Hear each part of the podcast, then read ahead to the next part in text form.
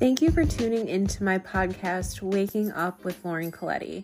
This is a show where we dive into relatable topics for relationships, attachment styles, metaphysical teachings, trauma, and more. Thank you for joining in on these authentic conversations with medical professionals, experts, and so many influential guests who come to share their experience and add value to the lives of myself and my beloved listeners. Thank you so much again for joining me in Waking Up Together. Cole is a psychedelic research coordinator in Fort Collins, Colorado. He works as a ketamine assisted psychotherapy intern at Wholeness Center, conducting groups and individual ketamine sessions. He also coordinates an LSD for anxiety clinical trials through MindMed, where he is also a trained dosing session monitor. He is a coach and consultant for careers in psychedelics and cannabis recovery through his private practice, Lionheart Wellness. Please join me in welcoming Cole Butler to our show. All right, my friends, welcome to another episode of Waking Up with Lauren Colletti. Today, I have a first type of interview. I've never done a show like this before, so I'm really excited to dive into this topic today. I'm joined with Cole Butler. He is a psychedelic research coordinator, and today we're going to talk everything psychedelic, so it should be really fun. Cole, can you introduce yourself to our audience? Yeah. Uh, hi, everybody. My name's Cole Butler. Yeah, primarily I am a coordinator. So that means that I kind of do all the logistical work for psychedelic clinical trials. Right now, I'm on an LSD for anxiety clinical trial with a company called MindMed. And I've also coordinated a lot of different MDMA clinical trials um, through MAPS. And I also do some work with ketamine therapy um, I'm an intern right now through a master's program. So I do individual ketamine work and group ketamine work as well, which is really exciting. Yeah, that's so awesome. I cannot wait to talk more about this because I think there's a lot of misconceptions and myths when people hear ketamine or LSD. So before we kind of jump into those myths, can you talk about what led you to where you are today in your own journey? Yeah, absolutely. Um, well, I'm 26 years old right now, almost 27, but I got interested in psychedelics when I was a teenager, like 15 years old. I remember like reading about DMT and ayahuasca online and being like, that's fascinating. Had my first psychedelic experience um, at 16 years old. Um, it actually wasn't good. I didn't take like what I should have. I thought it was LSD, and it was actually what's called 25i. Uh, so they say if it's bitter, it's a spitter, which means if it tastes really bitter, that's probably not actually acid. And 25i can be pretty dangerous. So it actually kind of scared me. And I said, I don't know if I want to do psychedelics again. But then I tried real LSD, I tried mushrooms, tried a lot of different things. And yeah, I just always was fascinated with psychedelics. Um, I was actually studying mechanical engineering in uh, college, and after two and a half years, I had a really powerful experience on LSD that made me want to study psychology. Um, so I really started studying psychology just with the idea of becoming a clinical psychologist, but I wasn't really thinking about like a career in psychedelics per se. I just thought well, these are fascinating and there's research going on with them. Um, but yeah, I was kind of getting my training more in like um, child psychology and uh, parenting stuff. But I really, really wanted to make this shift to psychedelic research and therapy. Um, but even three years ago, I mean, even now, it's still stigmatized in a lot of places and kind of hard to get into there's a big boom happening right now. So now a lot of people want to get in.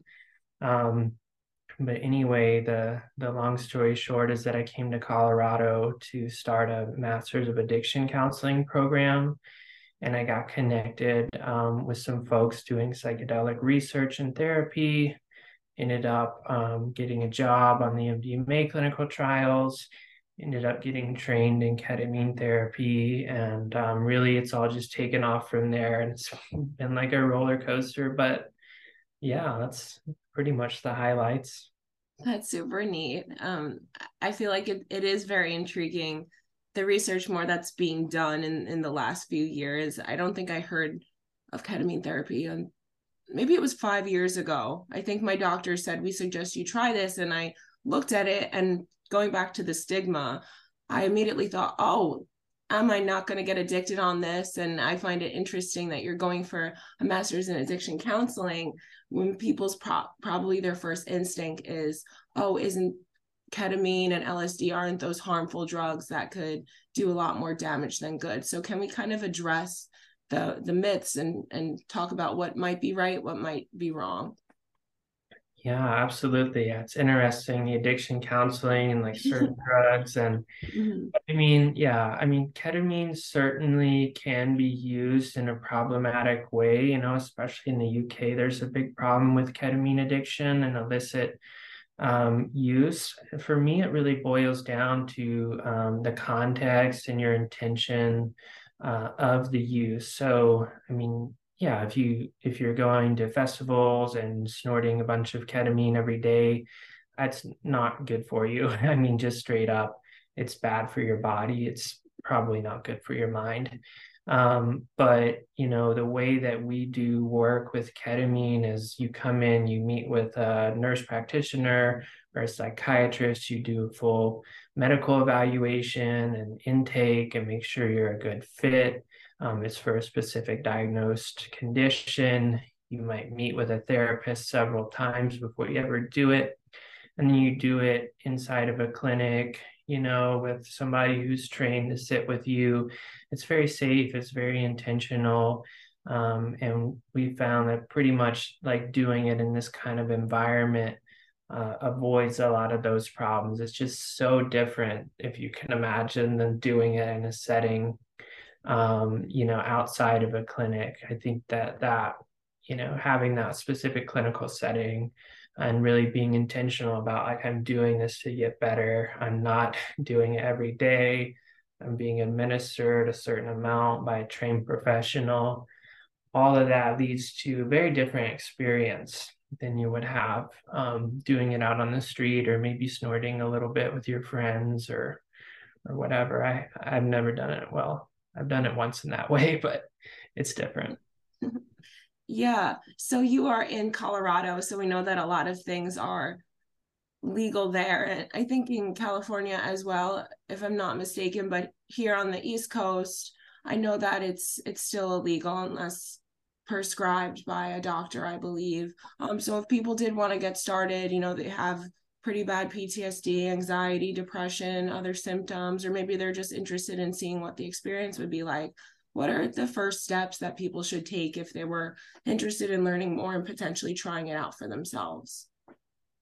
Yeah, totally. Um, well, ketamine is a lot easier to access. So, really, across all 50 states, um, as long as there's people doing it near you, uh, with some of the other psychedelics, they're trickier. In Colorado, here, we're getting psilocybin mushrooms. Um, that bill was passed, but the state is just working on implementing that and figuring out the regulatory framework. So, with some of the psychedelics, um, like psilocybin, you know, that's harder to access, but ketamine um, is a Schedule 3 on the Controlled Substance Act because it's been approved for some medical use. So, as long as you have like a diagnosis, you can be prescribed it off label. Um, so, there's a lot of ketamine clinics all over the United States um, that can do this work. Um, some of them are not as good. You might just be left alone in a room hooked up to an IV and pay like $1,500. That's not how we work. We do a model called ketamine assisted psychotherapy, um, which is more involved. And I was kind of talking about some of the structure that goes into that. But yeah, you know, I would just probably Google like ketamine treatment near me, try to find somebody um, that does specifically ketamine assisted psychotherapy. And if they're talking about preparation and integration and sitting with you, like those are all good things really to have in the experience but yeah that should be relatively accessible at least more so than some of the other psychedelics interesting yeah i think um I get I get all them confused, you know, the the mushrooms and the ketamine and then what is the the this is a stupid question, but I'm very much a beginner when it comes to this stuff. What is the difference between psilocybin and ashwagandha and all the different types of psychedelics? Yeah, there there's so many. I mean, some people say ketamine isn't even really a psychedelic. It's like a dissociative anesthetic, but we found that if you do it at a certain dose, like sub anesthetic dose that it produces some psychedelic like properties um, really and then you've got a lot of the like classic psychedelics which um, they primarily work on the serotonin system whereas like ketamine uh, works more with like gaba. So a lot of the classic psychedelics you're looking at are like psilocybin mushrooms and lsd and ayahuasca um, and ayahuasca works more with like um, the pineal gland and DMT, but you know, mostly when people are talking about these kind of more traditional type psychedelics, they work on a lot longer span of time. So anywhere from like five to eight hours, give or take. Um, I don't want to say they can be more powerful because they're just different, but you know, it's really kind of like you're taking the whole day. Ketamine, you can schedule a two hour appointment. You can go in, you, you're on the ketamine for about an hour, and then you wake up. Essentially, you take off your eye mask, you're in the room with your therapist, you're kind of processing, and then you get a ride home. And then maybe like chill for the rest of the day or have a self care day. But like, it's just shorter, it's easier to use in clinical practice. Um, we know more about it, um, but yeah, like mushrooms and LSD, they're just kind of bigger all day experiences. Ketamine, you can dissociate from your body, so like having an out of body experience. Um, whereas LSD, mushrooms, things like that, you can kind of walk around. You can i mean i wouldn't recommend it per se to everybody but you could walk around in the park. Um, you just kind of more mobile i guess. And there, there's more that goes into that but that's like the basic high level i guess. Interesting. And do you have a preference versus doing an at-home treatment because i know there's a lot of options with that now versus going to a clinic and having a mental health clinician perform the ketamine experience for you yeah, I mean my my opinion, and I don't know everything. I mean, there's been a study published by Mindbloom on their at-home ketamine model showing that it was very effective. Um, at home, I've heard personal experiences where it might not been as good. I mean, it's I think a little bit less safe um, to do it without having a person there sitting with you. Um, my perspective is that at home ketamine is fine, but it's probably better if you've had experiences in a clinic um, first. Like if you've gone and you know what to expect and you're sitting there with um, a facilitator or a therapist, like you get that kind of experience supervised. And then it's like, okay, well, this person's probably good to go home and, and do it themselves and I have a friend that's done it that way, and he's had very powerful um, at home experiences. Um, but he did all of his in the clinic before he started. So I think it's just, yeah, I mean, there's, there's some, you know, you could have a really challenging experience. Um, it's not really medically dangerous, but I've seen somebody like get really kind of panicked and kind of freaked out. And so having us there to like make sure she was safe was helpful.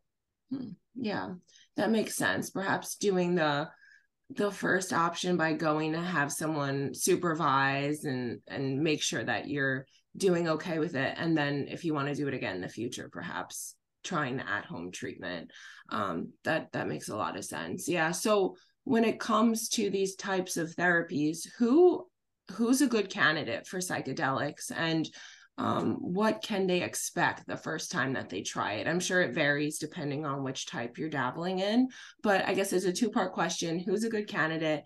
And secondly, for first time users, what can they expect? Yeah, well, I mean, there's there's a lot that we still don't know. I've kind of came around to this perspective of like in terms of safety and stuff and like having a really holistic understanding of um, you know what's safe and what's not i mean i'd say you probably want to be in a relatively stable place mentally and we could get into the weeds on what that means but um, there's that and then like schizophrenic and psychotic type disorders um, you need to be careful. I certainly know people that have had a schizophrenic break on a psychedelic. So if you have a family history of schizophrenia or psychotic disorders, um, you need to like talk to somebody like a psychiatrist before you do any of this. Um, so those are like the main two ones to work out for with like bipolar and mania, it's a little bit less clear, but in general, like if you're currently in a manic state, you're probably not going to want to take one. Um, so those are kind of just some general things to look out for. Um, and you know, I like to also be the person that's like, it's not a magic bullet, but there's a lot of different conditions that various psychedelics have shown to be helpful for. So if you have a trauma history, if you have depression, especially like treatment resistant depression, um, anxiety, uh, substance use disorders, again, there's not a lot of evidence. Um, the evidence is still coming out, but a lot of the different psychedelics can be helpful and have shown to be helpful uh, for these different conditions. Um, I personally have worked with frontline healthcare workers and first responders using um, ketamine assisted therapy in a group model. And we've seen huge reductions in their trauma symptoms, their anxiety symptoms, and their depression symptoms. And we use like um, questionnaires to measure that pre and post, and pretty much their scores dropped in half on all of them. So, you know, it, it, casts a pretty wide net. I mean, but when you're talking about some of those more intense, like serious mental illness, yeah, just tread carefully. Um, and then I think the other question was what to expect, right, as a first timer. Yeah, um, I mean, it's good to kind of like have an intention going into the session, kind of. So uh, I did ayahuasca recently and my intention was just meet the medicine and i did and it was great. Um, and you know intentionality can be like i really want to work on like my inner child or something. So it's good to kind of like have an intention but not have an expectation because you don't really know where the session is going to take you and there's so many there's so much variability. Like um you really never know what kind of session you're going to have. You don't know what's going to come up. Um, it's really hard to predict. It's hard to standardize because it's so individualized. I mean, even myself, I've done like ketamine a handful of times. And the first time I did it, I did it intramuscularly, so a shot in the arm. And I was like completely dissociated from my body. I felt like I was floating around up here. Um, I felt like I couldn't really even move my body if I wanted to.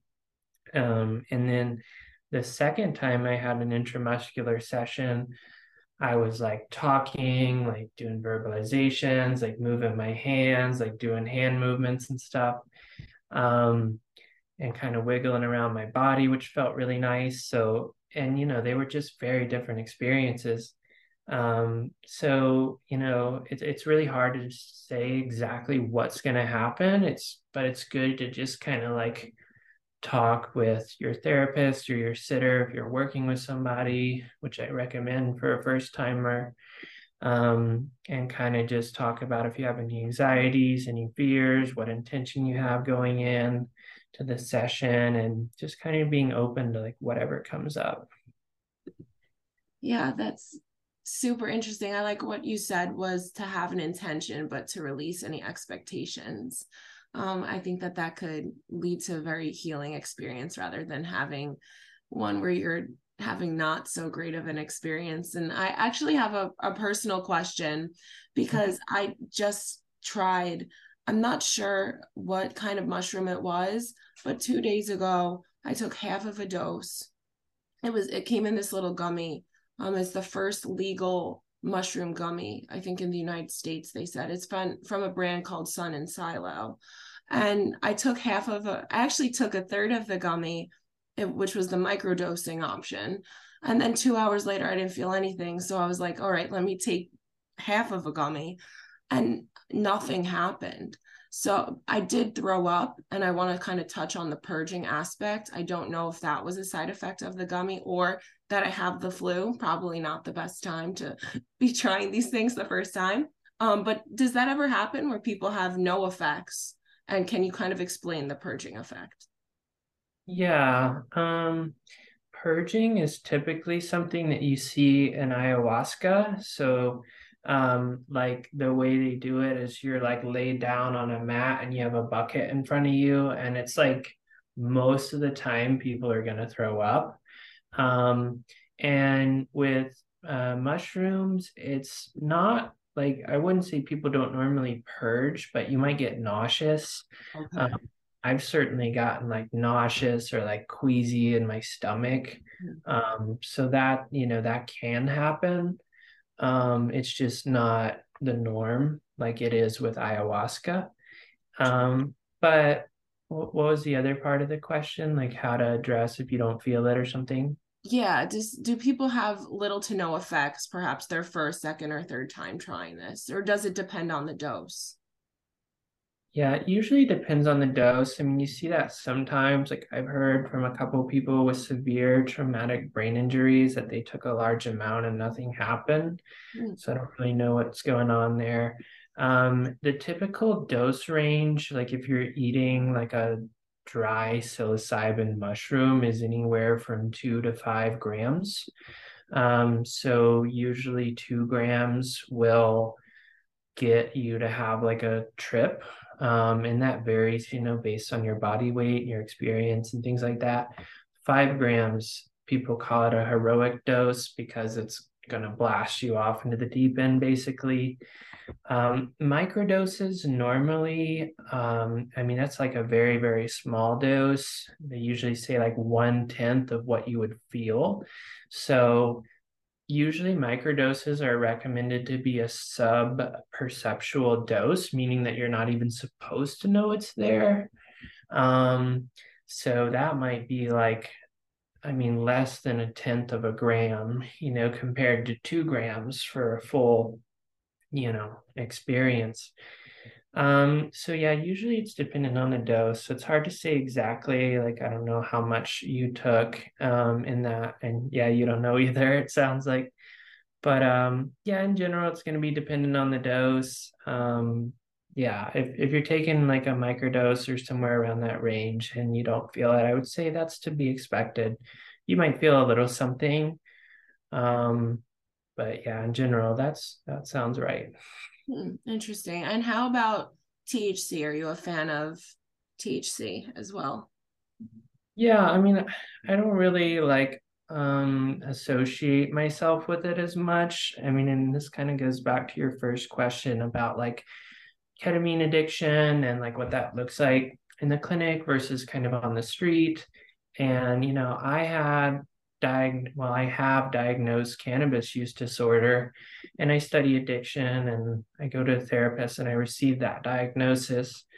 Um, and you know like i just developed a problematic relationship with it myself. Um, and so i'm sober from it for over one year now congratulations. Um, that's awesome. yeah. But i you know i don't like to put anything in a box. I've heard of people using um, thc in a very similar way to how we use ketamine having very very good results. And i recognize you know in like cancer patients it can be very helpful. Uh, my friend chad he's the ceo of a, a data company called ontraka and he works with cannabis and psychedelics and he had like stage four cancer and uh, cannabis really really helped him out and so you know like i think it's helpful you know with certain conditions especially if you like medical conditions like cbd has been shown to be very helpful for stopping seizures Um, and I know like Crohn's disease, you know, cannabis can be helpful. So, you know, I don't like to like demonize it. I just like, you know, I've had my own personal struggles with it. Um, and so I kind of like, I don't work with it, but, you know, again, I, it's like, it's fine. And I support you if you use it. And if you're like seeing that to be helpful with your clients or it's helpful in your personal life, like, do you? I'm very much kind of libertarian and like do what you want. Um, but yeah, I just I just don't work with it like professionally or anything. Yeah, thank you for sharing that. Uh, I really appreciate your transparency, and I find it so fascinating how everyone is so different, right? And for me personally, alcoholism runs in my family, so I've always mm-hmm. had this kind of fear of even drinking alcohol or trying marijuana because of the addiction history. And I've more so had behavioral addictions than substance addictions in my life. So if mm. someone does have an addiction history, would you tell them to tread carefully when trying these medicines, or is it really more individual on how people will react to it? Yeah, yeah. I mean, as you allude to, it's hard to kind of make a general statement about it. I mean, there are certain you know psychedelics that have been shown to be helpful for addiction you know i believe psilocybin and there's some research being done with ketamine right now for addiction. And for me again it like really boils down to that like are you doing it intentionally for healing in a clinic versus like doing it in the street? At the same time you know i've also seen people get like really excited about psychedelics and become really obsessive and they overuse them. I, I've been at that stage in my life where I was like growing psilocybin mushrooms and I was like microdosing LSD, but like I would take like too much and then it wouldn't even really be a microdose. And I'd be going to work and like I kind of like got a little bit like too too into it, I think. So think like you have to be really cautious, especially if you do have that kind of history. Um, if you're using it like underground or illicitly or on the street, like kind of just really be honest with yourself and say, you know, like, am I doing this to like really heal or am I doing this because you know i i want it or it's fun or like are you becoming dependent on it as like a way to heal and like oh if i just keep taking this i'm going to get healing without like really doing the work. Because a lot of the times the healing effects can come afterward. You like have an experience and then you need to go and like integrate it. And you need to like talk with people about it and write about it and journal and like maybe do art or music or whatever or yoga and like kind of really figure out like okay well this came up and this was really big. You know you gotta you gotta do that too. So if you're just doing the substance and you're not doing like the integration work um, that's probably a sign that maybe take a step back. Mm.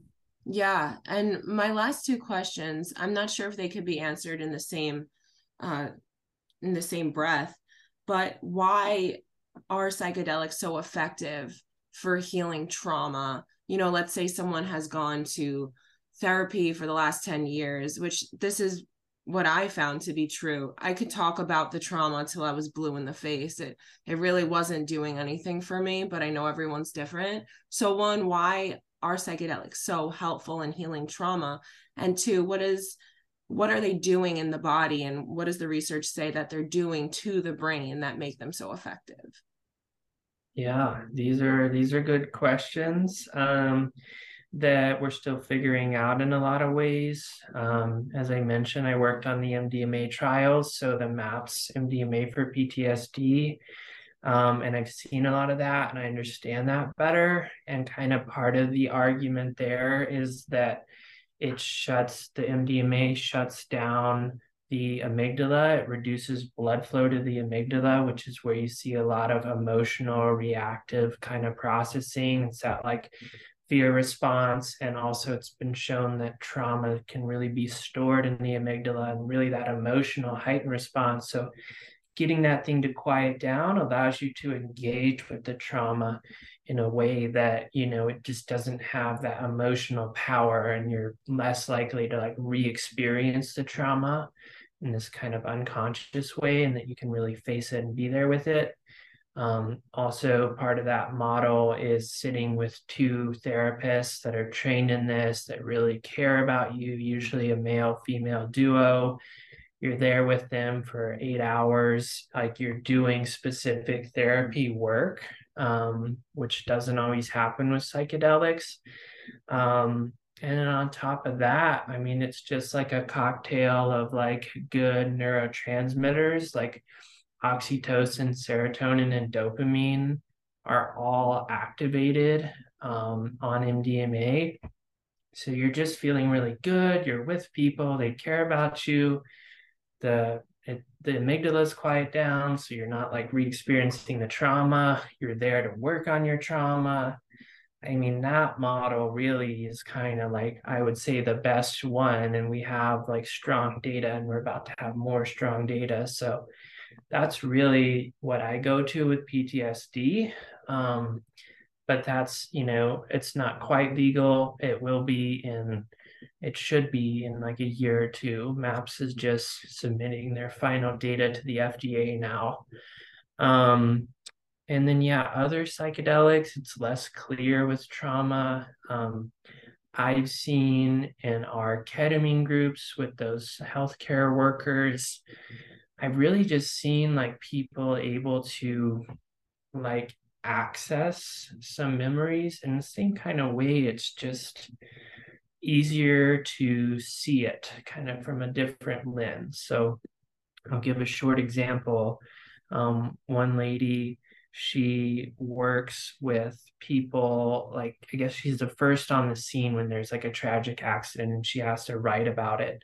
So she sees a lot of these people and a lot of their stories um, and kind of hangs on to these stories as a way of saying like i want this person to live on um, in my memory but it was almost like she was being haunted by these people. She couldn't let them go and she was just really balled up and then she kind of was able to just let them go and kind of let them float away and they didn't have as much power over her anymore. Um, so you know i don't really know what's happening in the brain with those ones as much. Um, with mdma it's a little bit more clear and well researched but you know yeah we still kind of got to unpack some of that with other psychedelics but I think, you know, I think MDMA assisted therapy specifically with like two trained therapists is really the route for trauma healing. Hmm. The trial sounds fun. I wish I could have participated in it. Um, if people want to get involved, uh, where would you direct them as their f- first point to learn more about this kind of stuff? Do you have a website or what was the company that you're working with again? I work for the Wholeness Center in Fort Collins, Colorado. Um, we do ketamine assisted work and we run some of these clinical trials. Um, gosh, you know, I'm trying to think of like a good place for general information. I really love a website called Psychedelic Alpha, and they have a newsletter and they kind of update on what's happening in the space. Um, you can follow me on LinkedIn. My name is Cole Butler, and you know I post about this stuff. And maybe you know if you find me, you'll find other people talking about the space. Um, there's some good shows on Netflix. So How to Change Your Mind, um, both a book by Michael Pollan, and there's a documentary series on Netflix called How to Change Your Mind, which is helpful um, that that's kind of a good starting point. Like if you just want the basic information, the psychedelic alpha things more in depth. Um, yeah, no, that's probably that's probably what I'd say to get started. Thank you for sharing. I'm gonna have to look up that Netflix documentary because I love learning and geeking out on this stuff. I think it's so fun. Um, but yeah, Cole, this was a really fascinating discussion. I feel like I learned a lot, and there's probably still so so so much to learn never stops. Um, but as far as you what are you presently working on? Do you have any final resources to share and where can people find you? Yeah um, let's see. The main thing i'm doing right now is an lsd for anxiety clinical trial. If you're in the northern colorado area and you have anxiety um, you can reach out to me um, my email, and I'll, I'll send it to you, Lauren, for the show notes, is cole at focogad.com. Um, so yeah, so mainly I'm working on this clinical trial. I'm also going to be a dosing session monitor, which is kind of like a trip sitter basically on that trial, which is really exciting. Um, like I said, as, as an intern, I do some individual ketamine work and group work. Um, I have a small private practice called Lionheart Wellness, where I do coaching and consulting in psychedelic careers. Um, I'm happy to schedule free 15 minute phone calls with people, kind of get to know you or offer you some general advice. And I also do it as a business um, to kind of help with people that want to make that transition. So yeah, so that that's probably a good thing. Like if you're out there and you're like, I'm a therapist, I don't know much about psychedelics, but I want to work in this space, or I learned about them, or had a good experience, um, I can direct you there. Uh, I also do cannabis use recovery coaching. Um, as I mentioned, my own struggles, I've kind of figured out how to manage it myself. Um, so I do that through that Lionheart Wellness also. That's lionheartwellness.net. Um, yeah, and then as I talked about, you can just find me on LinkedIn. I need to increase my social presence, but right now I just really like post on LinkedIn as my main thing. I talk a lot about psychedelics. Um, yeah, and you can find me on there. Message me if you want. Awesome. You're doing such, such great work. And I'm really thankful for having you in this space and all the people that you're helping. And I want to give you one last thank you for coming on the show today and sharing your wisdom. And I think our audience will be able to learn a lot from this episode. So thanks again. Great. Yeah. Thank you, Lauren. Thanks so much for having me on. It's been very fun. Even the best workout regimen can result in tightness, soreness, and pulled or strained muscles.